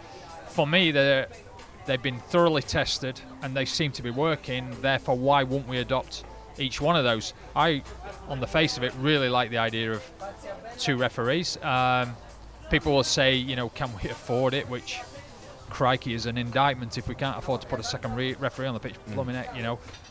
I'll do More it. pertinently, have we got the quality? But bite the bullet, get on with it, Yeah. do it. You know, Mm. we could wait three years until we get the quality, and then. So, so uh, Yeah. for, for me, I'd be a sport of it. But again, John and Mark. Guys, probably- quickly, just very quickly. Well, yeah, I, I think we should. TV screens interest me. The, the, the video ref at every game, more cameras at every game. You know, better highlights packages. we the said result this, of more we? cameras. The NRL mark themselves so well with all the flick passes, the, the wonderful tries on highlights reels that they, they share on Facebook, Instagrams, all social media. Yeah. Now, Tackles, hits. yeah, there's, Yeah. there's hits and it's, it's so well shared uh, to audiences that aren't dedicated to rugby league, and I think one thing that probably might hold us back is the fact that we have to rely on two two Sky matches a weekend for those those highlights reels, and it's it's one way of showing the product to a, to a broader audience. It is. It is. I absolutely agree with you, Mark. I think, however, you know, it will probably be a question of money, and it will be down to me if you know we believe in it strongly enough. If we believe it will enhance the product, to sell it to the clubs as an investment that will pay dividends with, you know, better media revenues, better interest levels. You know, ultimately they will look at, you know, how's it much is it going to cost me next year, and what mm. will that mean in terms of coming off the bottom line.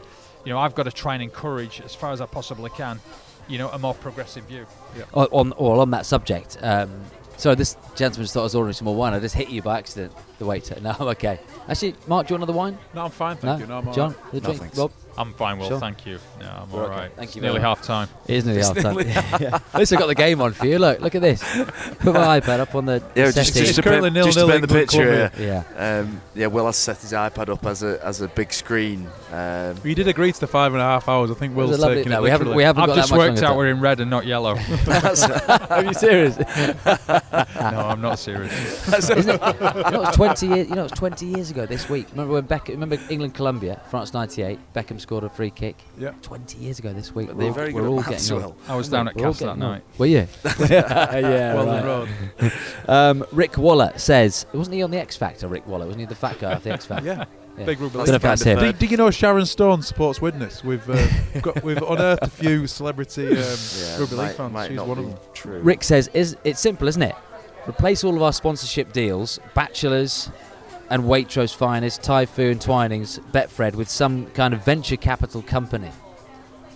So Which is up, you, kind- you, upgrading our sponsors. He's a smarter man than me. Let's let's get him in and I'll have a word with him. Surely you want to embrace all those names that he's mentioned, don't you? And kind of say, "Well, Of if you'd like, we do. yeah." Of course, we, we should look after all our partners.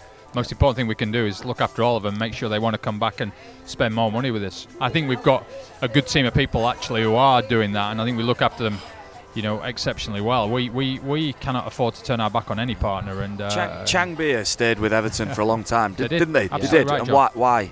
13 years because we uh, we recognised that it was an investment on their part that they needed to get a return on, and we sat down with them on a regular basis. Said, "Are you getting value for money?" It's about delivering value for money. So I'm going to see Sky tomorrow. The first question is, you know, are you getting value for money? And if you're not, how can we do it? So we, we and, and listen, it's the same approach with our fans. You know. Uh, you know we've got to recognise it's a partnership and it's not just it's not a donation so um, Well, look, look at the Far East. I mean, uh, whether that's an, an idea. Remember when you guys had Li Tie and you played my team, Manchester City, we had Sun Jihai. That was the biggest TV audience, I think, well, of all time was, for how, yeah. still to date, I think. no, in terms of- absolutely, it absolutely and, and your pre-season tours in Thailand. yeah, yeah. I've been to the island of Koh Chang, where Yeah, the brewery is, and you know that. I mean, just just to be able to tap into that market. Yeah, no, no, no, absolutely. And we, wait, listen, I mean, we about a year after we signed the deal, uh, the tsunami hit, and we immediately the fans raised about 120,000 pounds. Then there's some floods in Bangkok, and we we shipped out a load of blankets, and it it's that sort of relationship. I, I also went to that brewery, and uh, they they showed me around, and and you know they're so proud of this brewery. And I'm thinking, you know, it's like 90 odd degrees, and I'm in my suit, and I'm like smiling, and yeah, it's great, it's great. And they showed me their drinks cabinet and it and on the top cal- uh, you know top row they've got all these really glossy sparkly bottles. They make loads of spirits as well. And as it went down they got to the bottom row and there were like these medicine bottles with clearly very, very strong stuff in it. Hmm. And they said that was the preference drink of their lorry drivers, the delivery driver. which, which did make me wonder about going out for a run that night. Was uh, well, I'll tell you what. Look, my, my BBC contract's up soon, so I'll come and work for you at the Super League because I've already got the idea. What we need to find is a Super League, Li Tie, and Sun Jihai. Can you imagine? Absolutely. Can you Absolutely. imagine how far we could ta- tap into a Chinese, a Far East Super League player? Well, Jake Shorrocks, who's on loan uh, from Wigan at, at Salford at the minute, is A quarter, quarter. Yeah, that doesn't work. I think, Mark. He's got to be full blown. I Oh, think. sorry. Okay. I'll, Um, I'll tell him he's not welcome. Yeah, he's not welcome. Uh, his granddad, maybe, if he's still playing. that I didn't get much traction, did it? Uh, Lee Whitnell says, "What's the most simple thing that Rob has identified that football does really well and rugby league does really badly, and how easy will it be to fix?" Um, it's probably not a simple thing, but the Premier League, the whole Premier League mantra has been about investment in product. It's about a virtuous circle where revenue is invested in playing talent and facilities to create a compelling product that gets sold back to the broadcaster to make more money. So this wonderful virtuous circle where money comes in, creates you know the best possible product, facilities, players, and the way in which the game's packaged and showcased. It's trying to recreate that virtuous circle. So that means that we are constantly taking revenue and investing in young talent, developing talent, bringing the best players in we can, trying to improve our facilities at the same time, which isn't always easy out of operating money. You know that, you know, uh, that that's a challenge. Facilities is a big challenge. But if we can create some of that, then you know that that's heading in the right direction. There's a lot in the Premier League, you know, that, uh, like I said before, about that attention to detail, that focus on branding, that being ultra professional. But again, go back 20 years ago, and you know, Premier League football wasn't all that. So it's taken time, and I think. F- For me, the more I think about it, is that standard, it's that detail, it's that hard work that I think really we need to take with us. Let's rattle through uh, a few more. Captain Jibbers, big big fan of the podcast. of You're the not show. aware of Captain Jibbers, Rob, but he's a big rugby league fan. Where's Jibbers from? Is he? He's London. Southerner, isn't he? It's, Yeah. yeah, southern. See, look, they're everywhere. They're everywhere. These rugby Yeah, league fans. South It's, of uh, Warrington. south of Barnsley. South, south of Stoke on Trent. Yeah. uh, he says, "What is Robert Elstone's five-year vision for rugby league?" Both- You've only got 20 seconds. Um, bo- both domestic and international tournaments. Is the RFL in its current format too weak to deal with Super League clubs? Fractured and individual agendas. How will this be overcome? Yeah. 20 seconds and the clock's That's up. a question, is that? That was a de- That's an hour. That's an hour's answer, isn't it? Yeah. I you know, uh, vision. You know, there's all sorts of layers of what that means at a really It's a bit of a level, wanky I- word, though, isn't it? You know, Vision. uh, wh- what I want is a sport that our fans are proud of. Mm. I want to create and develop and promote a sport that our fans are proud of, that inspires communities, brings communities together, a competitive and compelling competition that, that, that galvanizes our sport and therefore attracts investment and growth. You know, uh, we can go into masses and masses of detail on that. The international agenda, I think, is important, but at the moment, for me, it's far too fragmented. It's, it's, you know, for me, and, and, and listen, I, I, I- apologise to anybody who I'm getting this wrong or I'm insulting or whatever, but I think we've created, we seemingly try to create as many different national countries as possible to populate a World Cup. Hmm. And talk about tail wagging dog, or we've got to have this World Cup. To have a World Cup that's credible, you need loads of teams. How do we splinter our teams down to create a World Cup? Talk about arse about face. Hmm. You know, I, Yeah, yeah, th- yeah. that's the way I read it, and I think we've got to be more confident about what our international footprint looks like, and and believe in it and back in it. You know, I grew up as you know the guys did on, you know, Australian tours that I will remember till the day I die. Now the Australian tour is gone, but I think there's so much we can leverage in terms of the NRL over here. The, the, you know, the world's greatest players, and and the more we can bring them to our shores in an international format that works, you know, for me it's about Great Britain. Then then that's an opportunity. I Yeah, think we just we just it's our international structure to me feels really fake. And as I said, I apologise, and that's harsh, No, no. but it doesn't feel genuine. I, I, I would complete I completely concur with what you're saying about about how we present things where we're creating an illusion of scale Yeah. that isn't there. Yeah. And anybody who knows anything knows that, that Yeah. realistically, it, it, it may be in pockets rugby league is played in Ireland. It is. And in Scotland it is in pockets, and there's lots of dedicated volunteers who make that happen. And Absolutely we're right, not. John. There's not being critical of Absolutely them, right, but let's be honest, it's not genuinely played in those countries and and loved and to the point where we send a team to an international competition Yeah. and really say that this is representing our country Yeah. because it isn't. No, John. and, I- and, I- and, and that's an issue we've created. Let, let, let me combine these next two questions. Nick, Nick Weston says, uh, "Greetings, Rob Elstone. How does the game attract more middle-class folk in brackets like myself, and not Will Perry and his red trouser mob, who theoretically have cash to spend and want to attend events Is in inverted commas?" Theoretically, or has, has he got? Has Nick got cash to spend? I think he's we need to establish whether he has actually Yeah. got cash. We've got to do your due Nick. and, diligence. and- and similarly the brands they recognise with. Um, and so, so that's from Nick Weston, and along the same sort of lines. In the UK, the game is synonymous with northern working class culture. For rugby league to grow outside of the M62, should Super League use this image as an asset or play it down?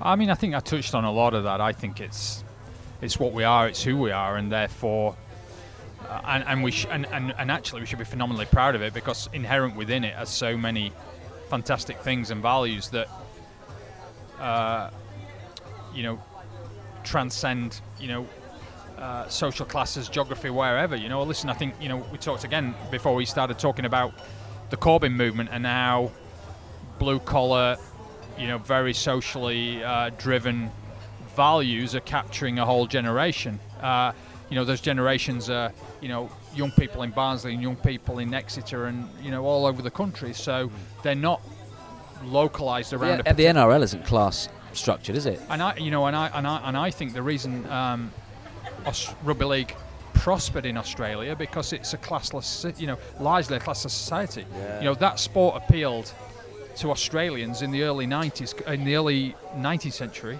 20th, 20th century. 20th yeah. century, because it didn't have that class baggage. You know, it, it was a it was a city that you know people stood up on their own two feet. They just got on with it. You know, whether you've been there or not, it, it's a city that just gets on with things. It doesn't recognise class or background, and that's why rugby league has done so well in that society. Where, where we go in terms of our I, listen, I talked about the need for the game to be very very clear about what it stands for, where it's going. I think what I need is a really good storyteller who can help me and the game do that. That will appeal to, to the guy who sent that question in. You know, you know for sure. I'm, I'm. Listen, the other thing is our sport is phenomenally inclusive. You know, we welcome people who wear red trousers occasionally. occasionally, just occasionally. or shorts. Um, Even if they're the size we of are, Nigel we are a Woods, they're- forefront for that, everyone's we, we, welcome. we had the course are. disability game recently, Of course we are. LGBT, Yeah. kids, women's game. Yeah, I think absolutely. that's one massive asset that It goes back got. to the soldier reference that you Absolutely. know, doesn't and, it? and it goes back to a sport that is inclusive. You know, its very origins were about inclusiveness. It was about dealing with a sense of injustice. We don't care where you're from or whatever. You know, uh, we we take people on face value. We take people on what they do and not what they say and not where they're from. Listen, I think you know that that's a great strength of our game. Yeah, this one from uh, Rugby League in America podcast. We're a big fucking deal, Rob. Basically, everyone listens to us all over the We're world. worldwide, aren't we? Yeah. Uh, so, uh, Rugby League in America podcast says, when can we expect to know whether the NYC Rugby League, New York City, uh, that bid will be accepted? Although uh, it goes to the RFL side, which he appreciates.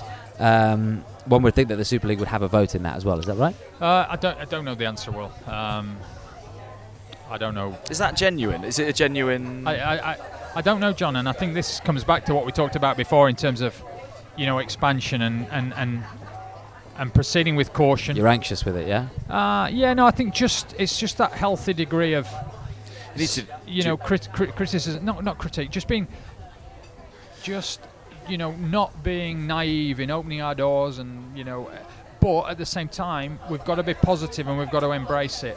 The other thing I said at my press conference is, like I said before, is we kind of embrace it, but then ask them to proceed with one arm tied up behind their back.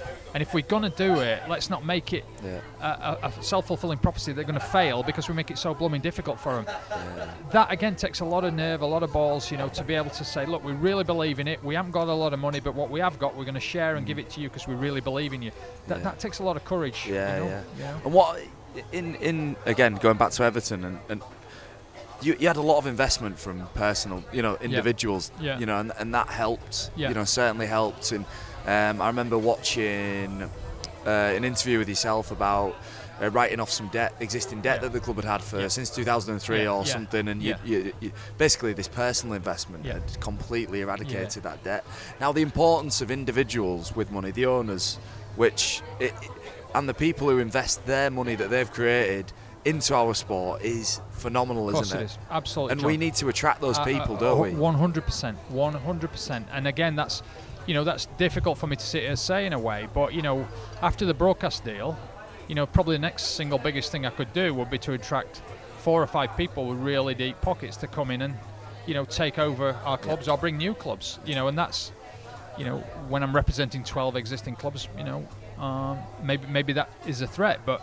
Finding those people who are prepared to put money into our sport is, is absolutely critical. However, what you said there, John, about money at Everton is really, really interesting because for 13 years I was out saying we, the reason Everton um, are being held back is because we're missing two things. One is a shiny stadium, and one is a billionaire owner. And we found the billionaire owner, and actually, in some respects, went backwards. And, and, and that's not disrespecting that, but we built a culture which was very disciplined financially. All of a sudden, somebody comes in and throws money at it, and we lost a bit of that discipline. And we're going to have to work really hard, and so we, uh, to get that discipline back. So it's not necessarily, listen, of course it's useful, but eh, of course it's vital. It's more than useful. Of course it is, John. But we can't lose final. You know what? What we need to do is maintain that financial discipline in the Yes, sport. yeah, yeah. Listen, it'd be a nice problem to have, wouldn't it? Well, yeah, exactly. Yeah. Yeah, yeah. So let's choose how we spend this money. Uh, that's yeah. Let's right, instead of let's not. Let, was. come on, Yeah, we can't spend any money we haven't got any. Let's choose how we spend all of this money. Four, four or five questions to go. Nick Wilson says, uh, would Boring, eh? Nick Wilson says, would it be a good idea to encourage more kids? And like, this sounds like a sort of tacky question at the beginning, but the more you think about it, to encourage more kids to the game by making it free entry to, to games for all children under the age of 11. When you're talking about the future and you're talking about new TV deals not till three years' time, set up practice uh, passing, kicking, low impact tackling drills pre-match and at halftime to get them interested in going to games and playing. I think I think I think the connection between kids playing and kids watching is is bang on. You know, I think the way to get kids into stadiums is throw them a rugby ball and let them chuck it about in the school or playground or on the street. You know, um, this probably sounds like I'm very very old, but participation and, and, and, and attendance I think are really closely linked. I, I, I don't believe in, in free tickets. I don't think free tickets work. Uh, you know, at Everton we we have and we stuck with a policy which was basically a 95 pound season ticket for under 11s, and we've stuck with that for about five or six years. That's a five pound a game. You know, I think there has to be some, some some value in what we're offering. There is value in what we're offering. I don't think free works, but certainly what we have to do is make it really really easy for young did, kids to come did- into the did you stadium. see the number of young uh, supporters grow in that with that initiative? Yeah, absolutely, Yeah. John. We we had uh, the Premier League average uh, is one in six fans in a Premier League stadium are under the age of 22. At Everton, it was one in four. Wow. And, and actually, at the time, that probably the penny hadn't dropped because I was just obsessing about filling the stadium, and I'm patting ourselves, myself on the back, saying we've got it, we've got the stadium full. And then the penny dropped. Actually, what we're doing is creating a really healthy fan base for the next custodians and the next custodians, and maybe in 30 years' time, they'll look back and say, you know, that group of people who ran the club then Yeah. did a brilliant job, you know, and I, that penny hadn't dropped, and I think that's true. So.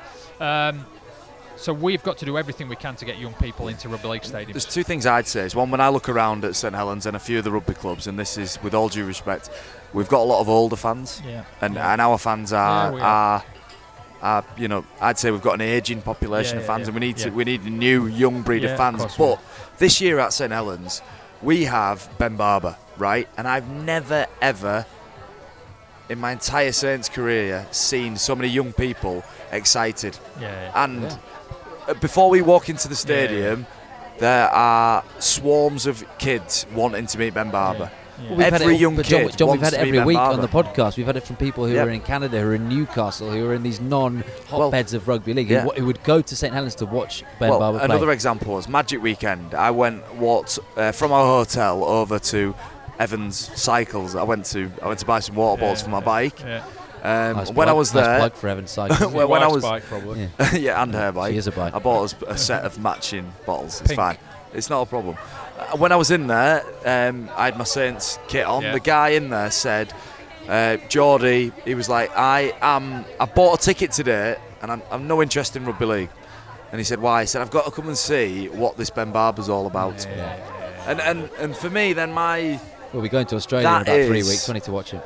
But John, when you were a kid, you would have had a Ben Barba. Mark, when you you would have Yeah, had a Ben Barba. You would have had one player in Hull or Oldham or where. Oldham, yeah. There weren't many in Oldham, but for But, West you know, Wigan, but like I ironically. mentioned before, Malcolm Reilly, like you know, Yeah. I, I'm, I'm a million miles away from where you guys ever got, but Malcolm was just a god, and I'd go and watch him wherever. So the game needs those. In a way, though, it's a vindication of the Super League strategy that you know we need those superstars, we need those super clubs, mm. And they're going to be what creates that aspiration, uh, that magnet for those young fans. And, and that's really what this Super League initiative is about. Is about creating that focal point that drags interest into Yeah. our sport. Mark Yeah. Wilson says, uh, "What support can is Rob planning to offer clubs such as Wakefield on their fight for uh, sorry their fight with the local council developers in their search for a new stadium? Given that they're competitive on the field, reserves, ladies, PDRL, LDRL team, and a good community setup, stadium is the last piece of the jigsaw." I, mean, I, I I will give Wakefield all the support I can. You know, I've already spoken to a few clubs about if you need me to come to meet local authorities or potential partners and sell what the game's all about and where the game's going. I'm really, really keen to do that. And whether that's got any value or not, you know, my experience trying to get a stadium off the ground at Everton, I'm more than happy to share all of that. I think in terms of financial support, tangible support, resource support, I think it's down to Wakefield. Wakefield have to do that, but it's up to us to provide them and help them with any tools that we can. But uh, you know, and of course, we absolutely wish them every success in that respect. Ryan says, uh, "What are Rob's thoughts on limiting the number of times that refs can go to the video ref?" Uh, teams can appeal the ref's decision maybe twice per match, for example, similar to what they do in tennis. The amount of screen decision these days do, is do you know what interests me here? A lot of the questions, Robert, coming to you are, are quite game specific. You know, game Yeah. specific things. Yeah, yeah. And, and and for me as a player, my take on why we've brought you into the Yeah. sport and why we need you in the sport is growing the bigger picture stuff. Yeah. Not necessarily the, the detail, the- Yeah, yeah. not the, the actual, you know, Yeah. substitutions Yeah, or yeah. you know things like that. Yeah. I see it as a bigger picture now. That's quite interesting for me. That a lot of the Yeah, questions No, and I think, Jon, through. that's a real challenge for me because you naturally I want to get into everything, and I've really got to keep reminding myself. It's like I said before, the most important thing is that TV deal. I could do nothing for the next 24 months other than understand the broadcast market and try and create something that works. And actually, if I did that, I'd be doing the game the greatest possible service I Yep. possibly could what I'll do over the next 24 months is be really tempted to get into all those things, and I've got to really avoid that. And I'm not, you know, I'm not, I'm not good at that. You know, Uh, uh, coming on to that specific point, you know, I was in Catalan on Saturday, and blooming heck, do they know how to moan about referees? Yeah. I'm sat in front of the Bloody president. French. I'm sat in front of the president.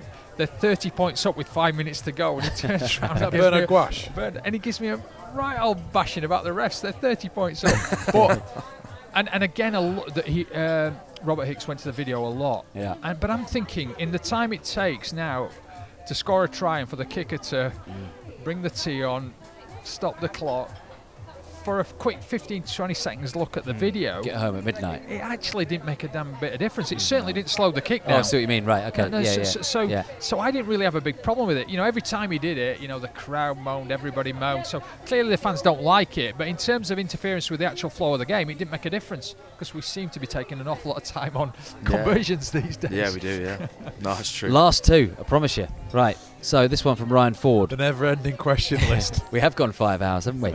Um, Ryan Ryan says we used to have the Regal Trophy, Lancashire Yorkshire Cups, Premiership Trophy, etc., as well as the league uh, and the cup. So would Rob consider another cup competition or a nines event? Imagine a nines event at the sunny Etihad. Ryan says. Well, then were the days where the, the Silk Cup Challenge Cup, when when uh, tobacco sponsorship was allowed. So there was a lot of Like a bloody cash. fortune, There was a wouldn't you lot of cash. I think Ellery, Carol Han- Wilkin Ellery probably Hanley funded that. specifically benefited from a lot of cash payments from several Carol tobacco Wilkins companies. smoked all those silk cuts. we did used we did used to have a lot of cups, didn't we? Um,